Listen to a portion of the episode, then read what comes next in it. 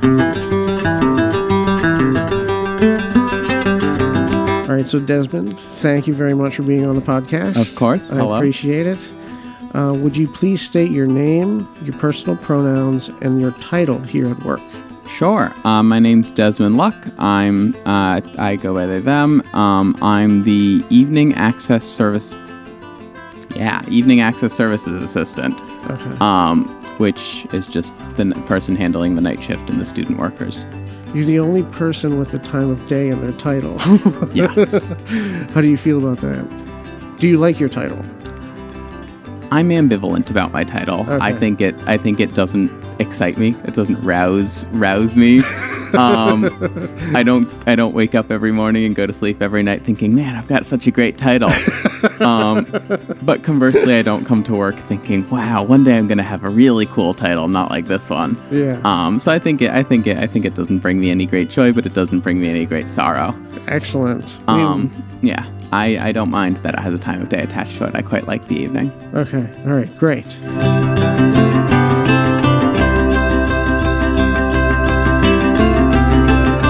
For the Sarah Lawrence Library, I'm Tim Kale, and this is the Sarah Lawrence Library Podcast. For today's episode, you'll get to meet Desmond Luck, a new staff member here at SLC Library. We have a thoughtful conversation I'm certain you'll enjoy. Before we start, I encourage you to give the podcast a five star rating and review in Apple Podcasts. This is your way to leave a positive mark on the show and help us continue to find our audience. Forgive the sound of the, of the 3D printer. Uh, you probably have um, been able to pick it out now that you've heard it so many times. Uh, but it's going right now and it's printing this beautiful bowl uh, designed by Christy Osterday. You can listen to Christy on the show several episodes back. Uh, but she's very crafty and is uh, has a guy for design. Uh, and this bowl is just beautiful. You know, you'll, hopefully you'll be able to see it. Um, it's it's black with these stripes in the center, and it's going to be used to hold our keychains, which are also made on a 3D printer. So some 3D printing is going on here, and it's very exciting to see what we're coming up with. You can connect with us on social media at SLC Library on Facebook, Instagram, and YouTube. Remember to visit the library website at sarahlawrence.edu slash library for any of the many services we offer, including booking a consultation with our research librarians or using our sewing machine or 3D printer. If you have any questions, concerns, or suggestions that you'd rather not share over social media, just email me at fkale at sarahlawrence.edu. That's my contact email here at Sarah Lawrence, and I'd be happy to hear any thoughts you have, be they negative or positive, as it relates to this podcast. So let me hear from you. That would be good. The Sarah Lawrence Student Life Preservation Project is accepting contributions. Visit slcstudentLifeProject.omeka.net for more information. That URL will be in the show notes, so don't worry, you don't have to remember it. Just look at the show notes and it'll be there. So that about does it for this intro. Thank you for joining us on this day. We hope this episode finds you well and that you share it with all of your friends and colleagues. Now, let's begin.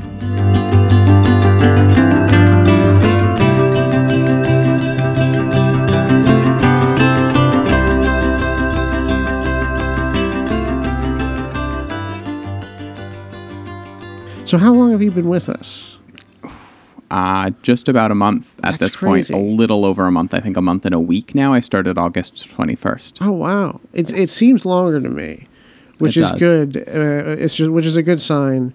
Um, when like I I kind of get a sense of people as they are here, and I get a sense of whether or not they're sort of easing into their role or matriculating. Sure.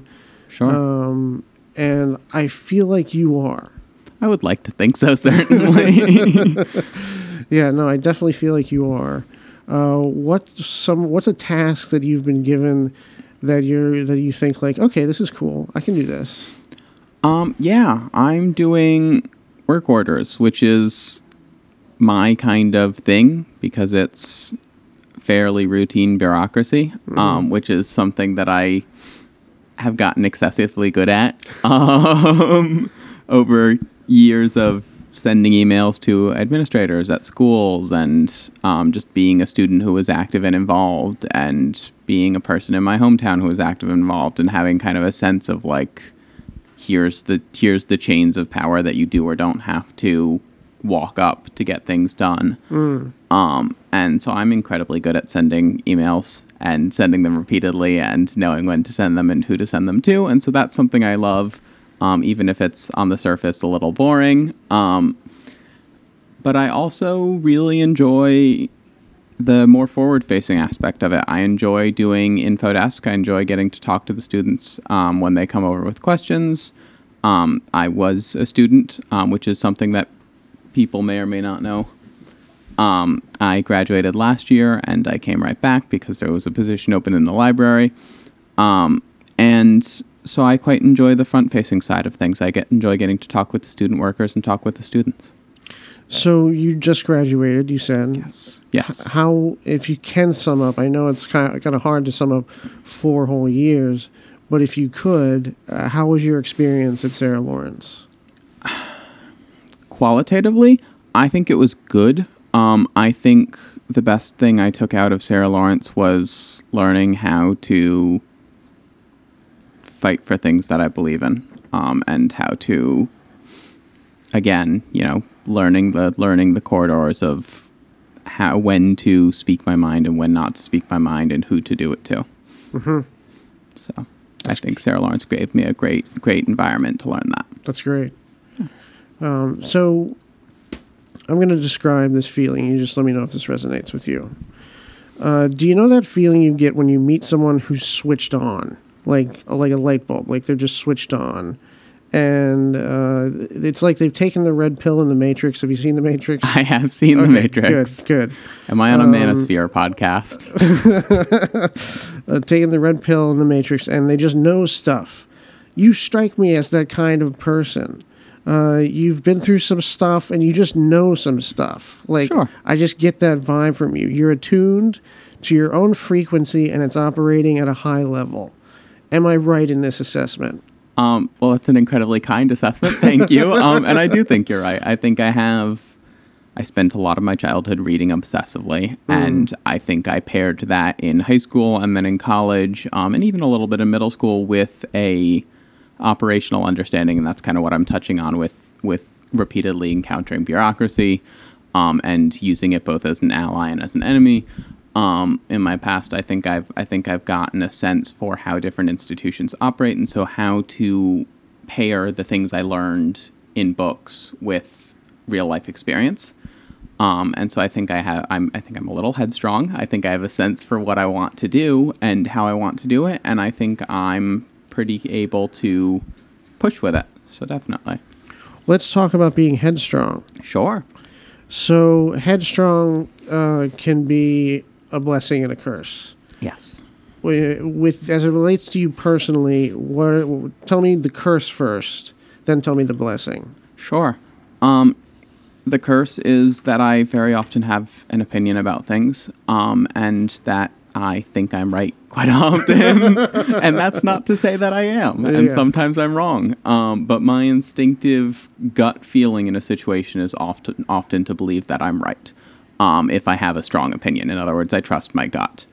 Um, and I think a lot of going to college and going to high school was learning how to identify how to how to kind of break that curse, how to know when I'm right and how to know when I'm wrong, and how to do the research to decide which of those two I am, um, or when it's a little more complicated than it might seem. Okay, and the blessing of being headstrong. I guess it's kind of the same thing, but reworded is that I trust my gut and I think that I'm right from the get go. Um, and so I'm a lot less willing to stand down on my principles um, than I otherwise might be. And so if I if I feel like I'm right, I'm going to act on that feeling and push forward with things, which has been incredibly invaluable for me standing up for myself or being a proponent for either me or other people. I wish I had a little bit of what you're talking about. Like I, when push comes to shove, I end up standing up and saying something. But it's like push has to come to shove first. Like a lot For of sure. times, I'll just be quiet. For sure. Um, but then there's other times where, like, especially at work, where like I'll n- think something is wrong, and but like then see through, try to kind of see through the future that comes from me saying something at that moment. Mm-hmm. And if that future does not lead in any positive direction, then it's just like, okay, there's no reason for me to get mixed up in this right now. I'm- Sure. I'm not, no way I'm going to benefit or anyone's going to benefit from me getting mixed up in this right now. Let me just sit back and observe. And I've done that a lot, and it's, it's, it's, it's served me well, like in meetings in particular. Mm, I can imagine. but but there are, but you will find times and if you've got a supervisor who is cool with with your personality and you trust each other trust is really big you'll you'll know when you can like push further. Yes, definitely. um but yeah i think you described uh, headstrong very eloquently. Um are you satisfied with your education here Yes. Great. I think that all of the academic side of my time at Sarah Lawrence was perfectly satisfactory. I think that I, the only thing I wish is that there were so many wonderful classes I did not get to take because of the other equally wonderful classes that I took. Um, and so almost every semester, with the exception of maybe one or two, I felt like I was being asked to choose between classes that I would never want to ask, have to choose between. You know, I, I turned down a class on uh, nuclear weapons and Cold War policy that seemed incredibly fascinating. It's been a pet topic of mine for years in favor of uh, a handful of other classes, and I think that those classes were worth it. But I really wish that I could have taken more classes at my time at Sarah Lawrence. That's my only only only downside to SLC. Okay. Um, could you tell me about some of your mentors? Sure. Um, I and, guess and this could come at any time in your life, you know. right. Um, I guess the immediate the immediate obvious answer is that both of my parents, in their own ways, have taught me how and when to push for what I think is right versus when to sit back, like you were talking about. Yeah. Um, I think that both of my parents have bits of them that are incredibly headstrong and bits of them that are a lot more cautious. And I think the way that that splits between them is different. And so, from both my mother and my father, I've learned how they approach things. Um, and that was tremendous. I think they were incredible mentors in that.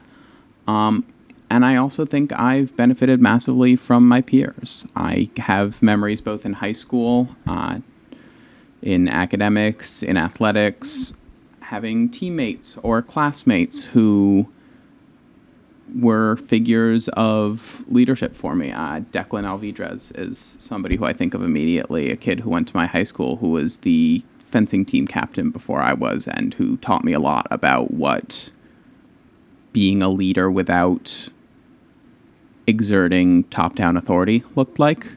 Um, he was somebody who I think I never chafed at the leadership of, and somebody who always felt like he was looking out for us, looking out for the team. And I think I I took a lot from that about how to be involved in leading something without making people feel like they are being commanded. Um, and then in college, I think the RA Alliance, of which I was a part, was an incredible movement, and so many people in there. Uh, Bella, uh, uh, oh goodness, so many, so many people who, Sophia, um, who were so incredibly involved, uh, Eli in the ground movement of that of that organization, and who taught me how to fight and when to fight, and who made decisions that I could watch and mirror on how to approach going for what they deeply believed in. That's great. Like that sounds like a very good uh, experience. Um, so, what led you back here to the library? Uh, yeah. My father is a public librarian, and up until a year ago, I wouldn't have told you that that was a career path for me. Um, but I've watched him do incredible things at his library that really spoke to me as I became disillusioned with my previous choice of career paths, the choice of career paths that I'd walked into college thinking I would pursue. Um, and I watched my father have a lot of opportunities to collaborate with people on incredible projects. Um, the city he worked uh, for the library of uh, maybe six, seven, eight years ago now uh, launched a program. What li- What's his library? Uh, it used to be the Elizabeth Public Library. That's the one I'm okay. speaking about in New Jersey. Okay. Um, and Elizabeth has a massive um, immigrant population by either variety of nations or percentage of population. It's incredibly high, perhaps number one on the list of most diverse immigrant populations in the nation. Um, and as as that, there are a lot of people who, for example, need to learn English as adults, um, and so there was an ESL program at his library um, that was doing you know incredibly important work and offering a resource that people could take up. Um, there was a program to do a municipal ID, which meant that the city issued an ID instead of just the state DMV issuing IDs. Um, obviously, it came with less privileges, but what it was incredibly important for was that the lower barrier to entry, the lower barrier of proof of ID, meant that people who were, say, homeless and had lost their ID documents over years and years of living on the streets and couldn't prove six points of ID to get a state DMV license could get a city ID that proved who they were if they were, you know, stopped by the police or needed to prove their age or needed to prove their identification to purchase something or needed to get into somewhere. Um, the I saw the library be used as a place where people could get access to computers, access to internet, um, all of that without having to pay, and I thought that was a wonderful thing. Um, I saw uh, the library being used as a place to host events by organizations that were fighting for uh, driver's licenses for people who didn't have documentation to make uh, driving safer, to make those people's lives easier. Um, and I think at the end of the day, what I saw was a place where community happened and where people had resources that they depended on heavily. And that became something I wanted to do. And so when I left Sarah Lawrence, I was aware of the fact that I wanted to work a job in a library before spending money on a master's degree. and w- right around the spring, as I was starting to leave, the position opened up for evening access services assistant. And knowing the Sarah Lawrence Library environment and knowing that I liked it here, I applied to come back. Okay. That's a great. Uh, I love the, the trajectory there of what you're seeing your dad do. Um, and this, well, but you mentioned career paths and how Yes. they diverged. Uh, I feel like that's a pretty common experience. I've had that Mhm. experience. What was your headspace when you entered Sarah Lawrence College? What were you planning on doing when you got out? Sure. Um, when I entered Sarah Lawrence College, uh, so in 2019, to to timestamp it, uh, in the fall of 2019, I had the idea that I would come out of it working for a non-government organization doing some sort of nonprofit work. Um, so something a little more local than, say, somebody like the, uh, oh gosh, um, PETA.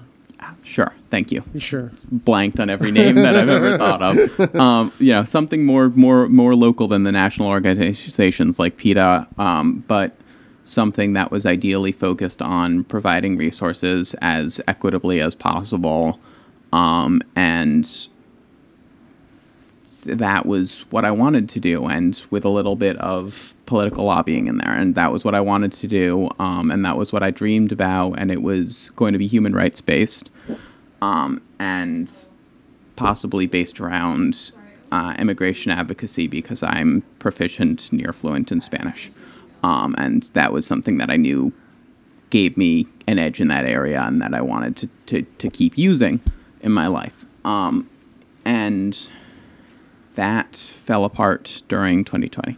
Um, my class went home, or all, all classes went home for the year for COVID. Um, I did school online over Zoom. Um, I watched tremendous um,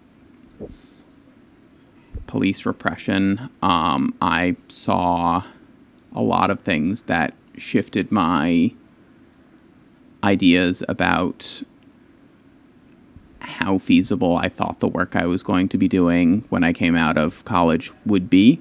Um, and I also got the opportunity to do tremendously amazing work providing food for families free of charge who were stuck in their homes because of COVID, either because they had immunocompromised relatives or because they themselves had COVID. And the program delivered food, groceries weekly to families who couldn't get out and buy it themselves um, or because they just couldn't afford it. Mm-hmm. And I thought that was massively fascinating. And I think doing that kind of opened my eyes to the idea that I wanted to do things that were maybe a little a step further away from political advocacy and a step closer to human to human connection. Mm-hmm. Um, and then I think over time that turned into interest in librarianship. Mm.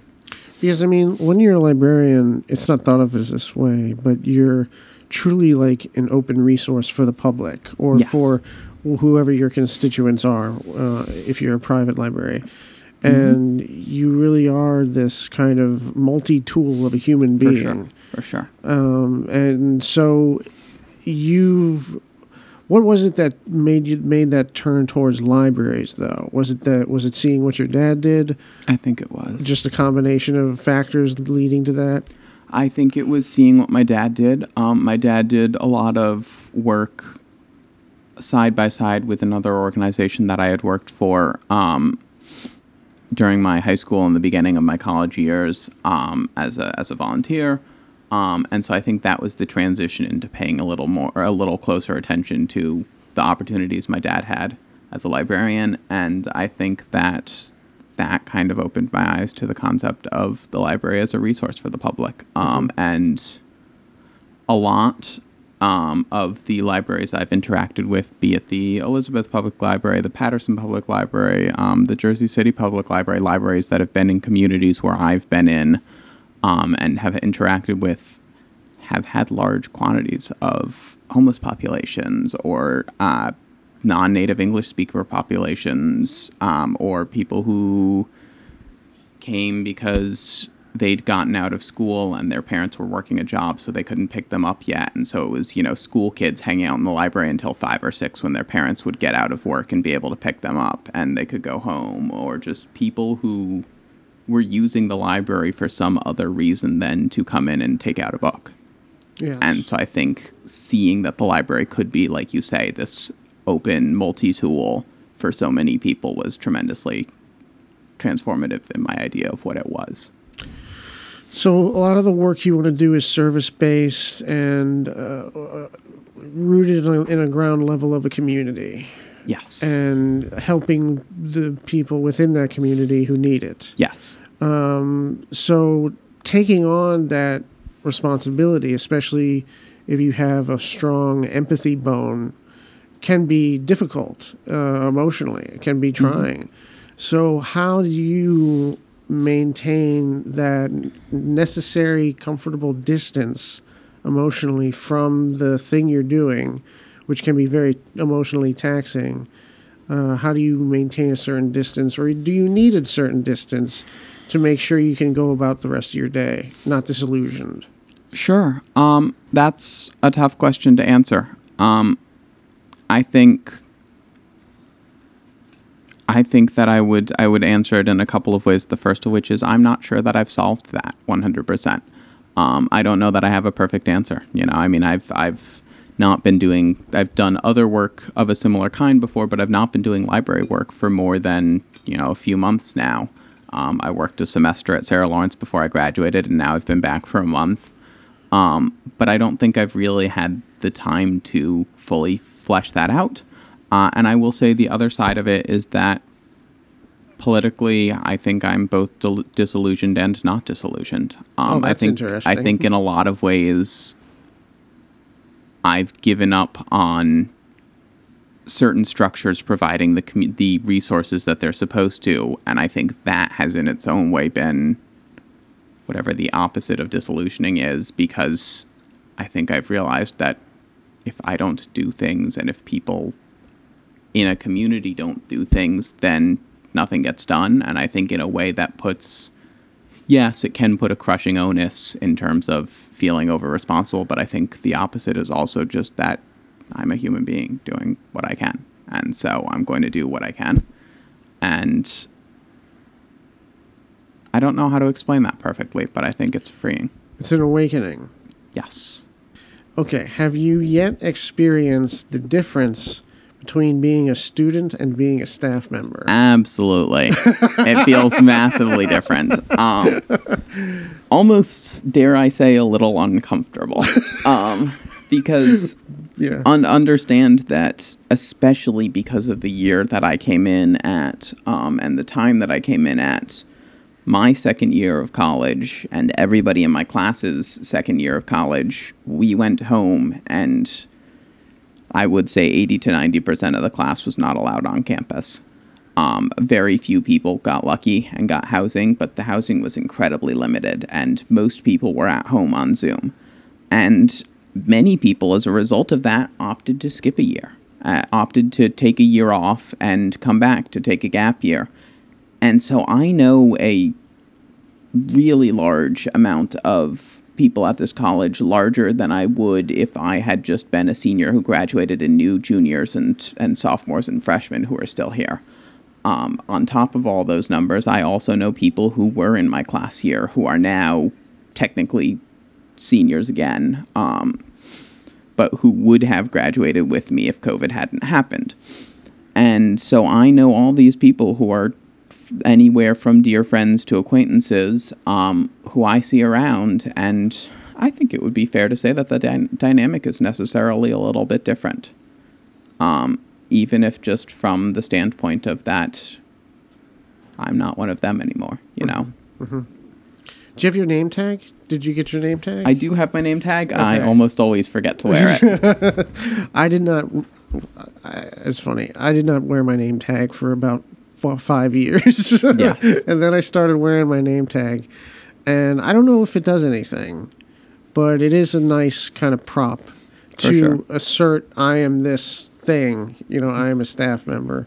I think for me, it makes things a little more awkward because I forget somebody's name and they have a clear, immediate reminder of what mine is. Yes. Um, Yes. So it puts a little more pressure on me to remember everyone's name from the get go. Yes.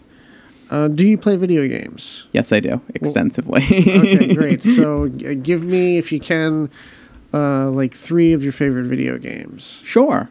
Um, I, without exception, my favorite video game is Slay the Spire, which is a deck builder roguelike, um, which means that you build a deck of cards and use those cards in turn based combat to defeat enemies. Um, and roguelike means that, uh, colloquially, means that you, the gameplay is based around sometimes winning, some more often losing, dying, and starting over again, and improving from that. Um, and the concept is that you are slaying the titular spire, um, and you are you are one of four characters, and your job is to climb through the spire, defeating enemies, and finally defeating the boss at the end. Um, it's a phenomenal game. I have. Um, and I hope my parents don't hear this episode, but I have just shy of 500 hours in that game. um, over over, I think since midway through high school until now, perhaps. Okay. Um, which is kind of a terrifying amount of hours to have spent in a video game. Um, and then I think second and third on my list right now would be uh, Falcon BMS is a mod of a 1999 video game. It's an almost complete conversion mod, um, and so it looks a lot nicer than a 1998 video game would otherwise. Um, but it's a flight simulator, Oh. um, and specifically, it's a flight simulator of the F-16 Falcon uh, jet, um, and it's based around a dynamic campaign engine, which creates um, a kind of ever moving, ever different ground and air war around you. Um, and kind of the big thing that, that that is that separates it from other other flight simulators of its like is that you are a very small part of a larger process uh, in every campaign you start, and that things will always go different, and that it's a lot easier to just kind of hop in and start a flight.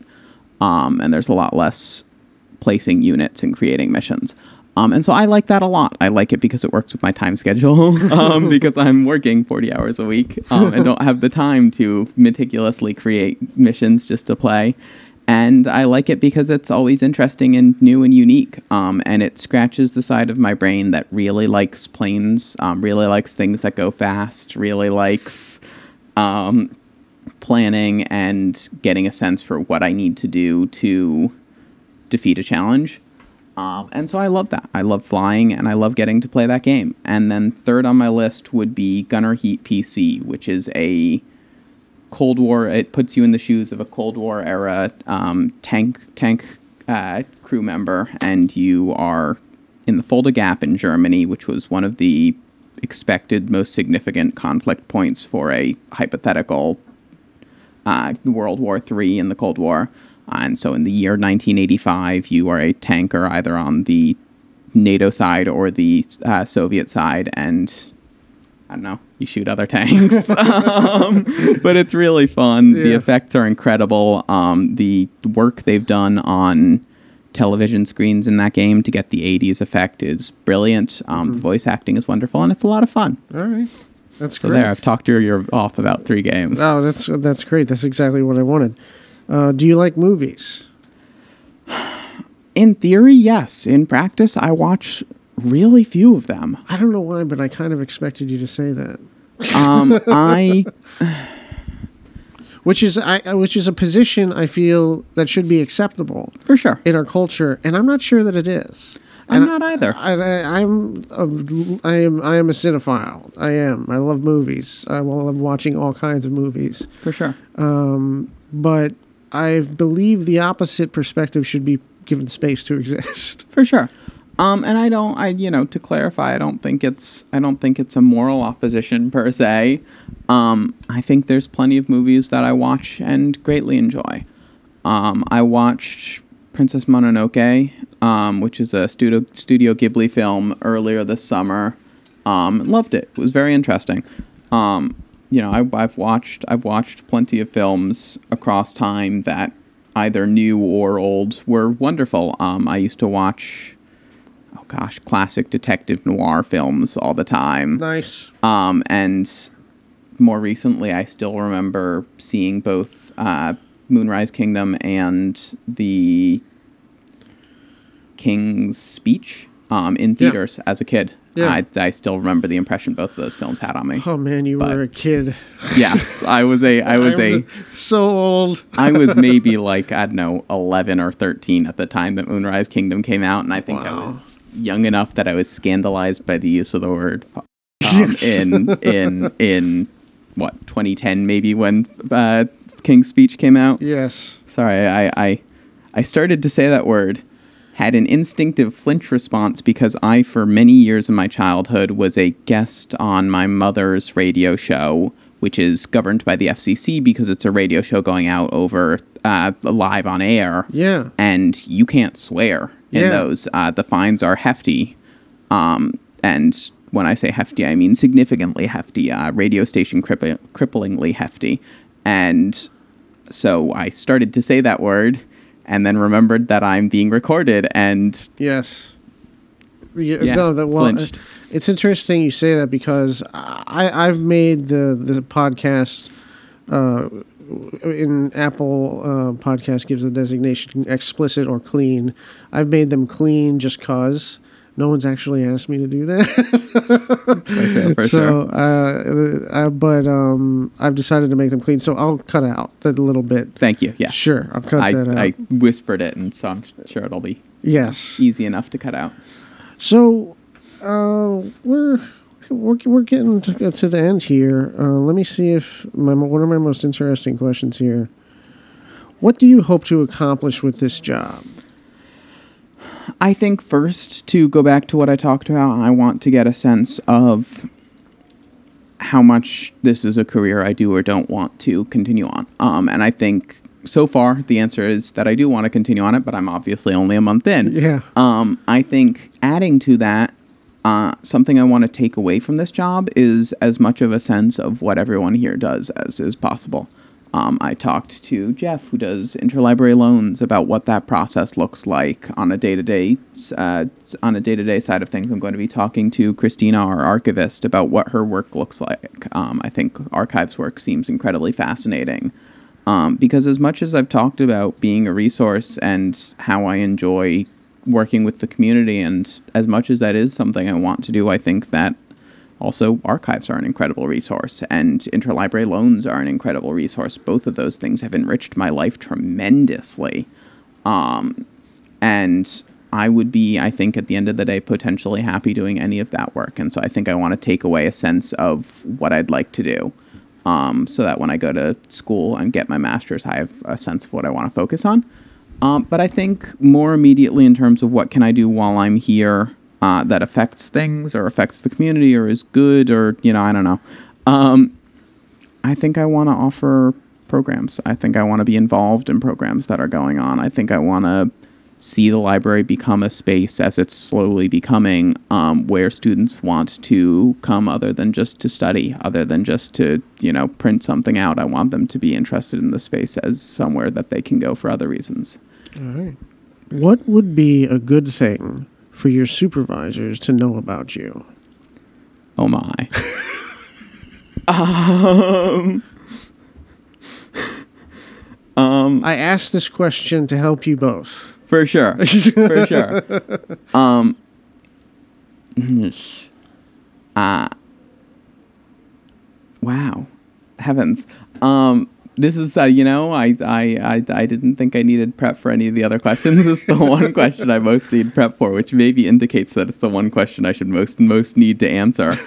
um, I think knowing that I'm somebody who is incredibly curious and incredibly willing to follow through on that curiosity um, is something that's good for a supervisor to know about me. Um, in other words, that if I don't know how to do something, I will figure out how to get it done.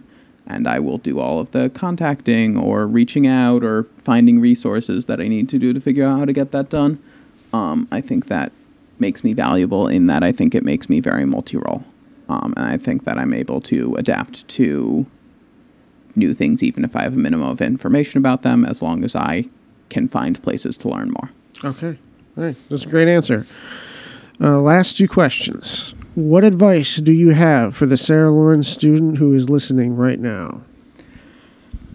Um, I mean, it's cliche, but do things outside of class. I think was and and meet people was fantastically phenomenal for me. You know, I mean, I I spent a lot of this a lot of this episode talking about connection. And I think that I would not be even close to where I am today if I hadn't met so many people who even casually helped me. You know, um, I have taken tremendous amounts from people on sports teams I was on who were incredible figures in even if they don't know it in teaching me how to be an adult in teaching me how to be responsible in teaching me how to interact with other people in you know the best ways um, I think that I've taken tremendous amounts from organizations I was involved in throughout my life. Um, I think I've taken just tremendous amounts out of friendships that I've had. Um, and I think those were all magical things that I got at Sarah Lawrence that I got because the crowd of people here is so interesting and so just full of varying kinds of people doing varying kinds of things. And I think that's one of the most important things that you can do um, is find people and see what they are doing. And yeah. All right. So, last question, actually, second to last question. What advice do you have for the parent of a Sarah Lawrence student who's listening right now? Because they are listening. um, for the parent, I think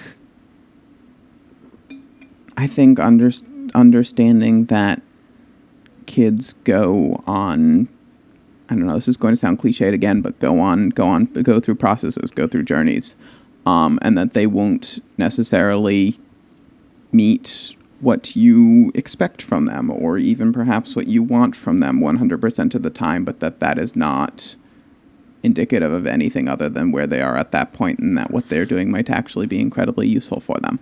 Um, I think college is a great point for children to become adults.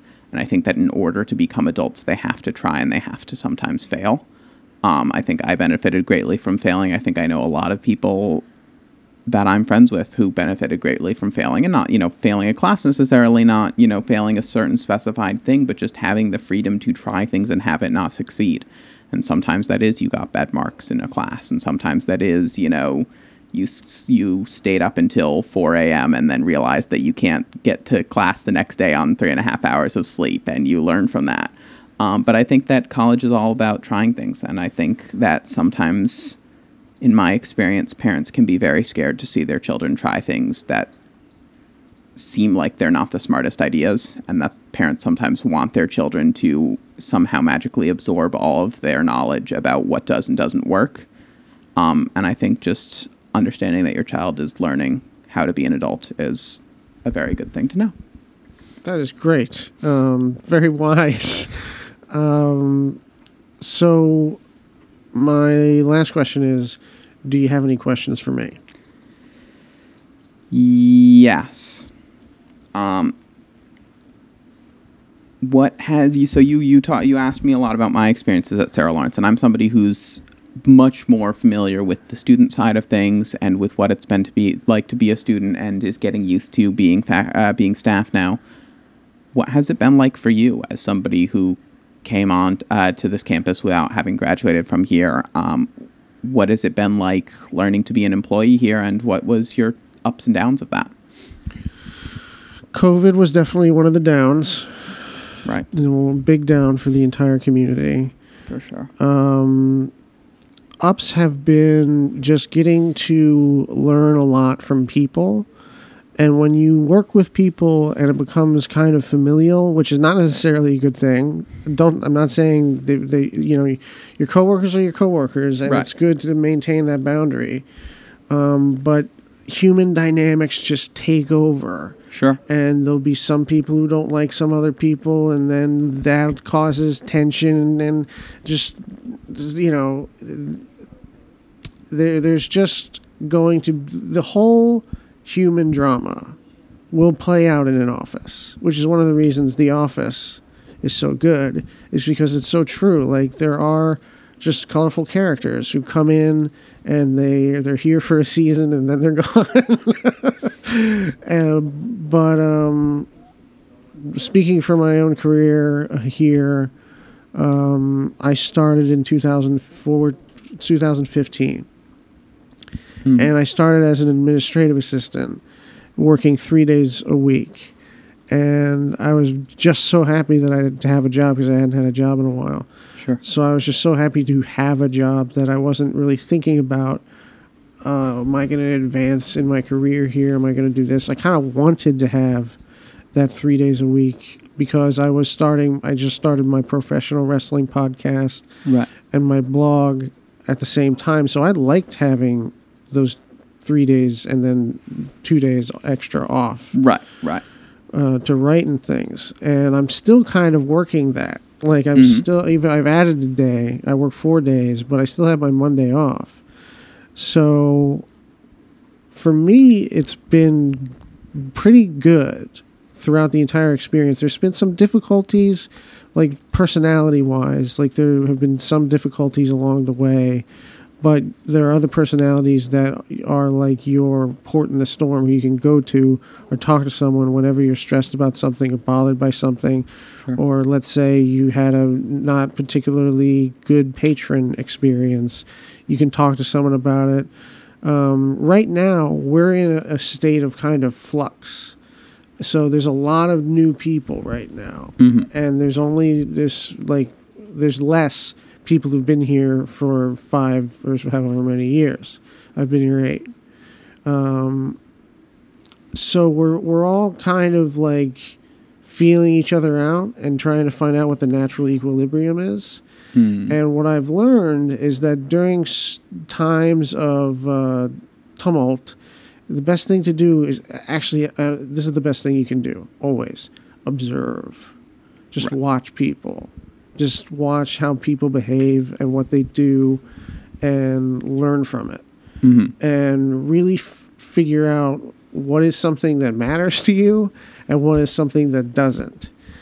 And someone may like let's say there's a thing that you do like you put the, like let's just say you put the, the paper on the shelves Right. like i used to do Right.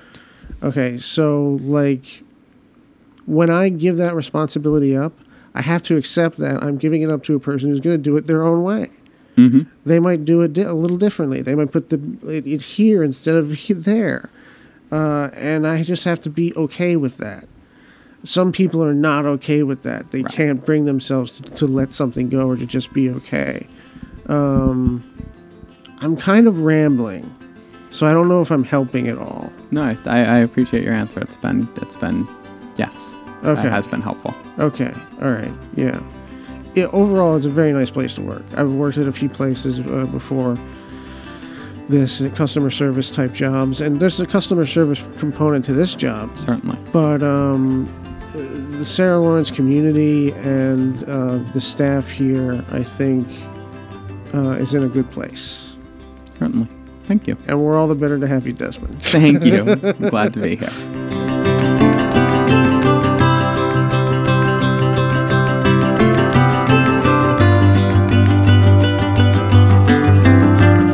Thus concludes this episode of the Sarah Lawrence Library Podcast. Thank you very much to Desmond.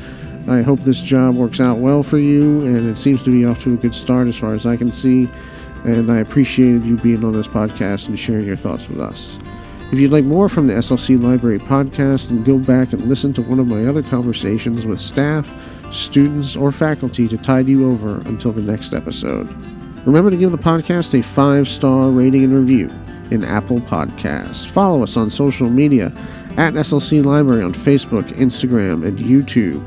And visit the library website where you can check your library account, reserve a study room, or book a consultation with one of our research librarians at sarahlawrence.edu slash library. The Sarah Lawrence Student Life Preservation Project is accepting contributions. Just go to slcstudentlifeproject.omeka.net for more information. That URL will be in the show notes. If you have any questions, concerns, or suggestions, feel free to email me at any time to fkl at sarahlawrence.edu, my very public email.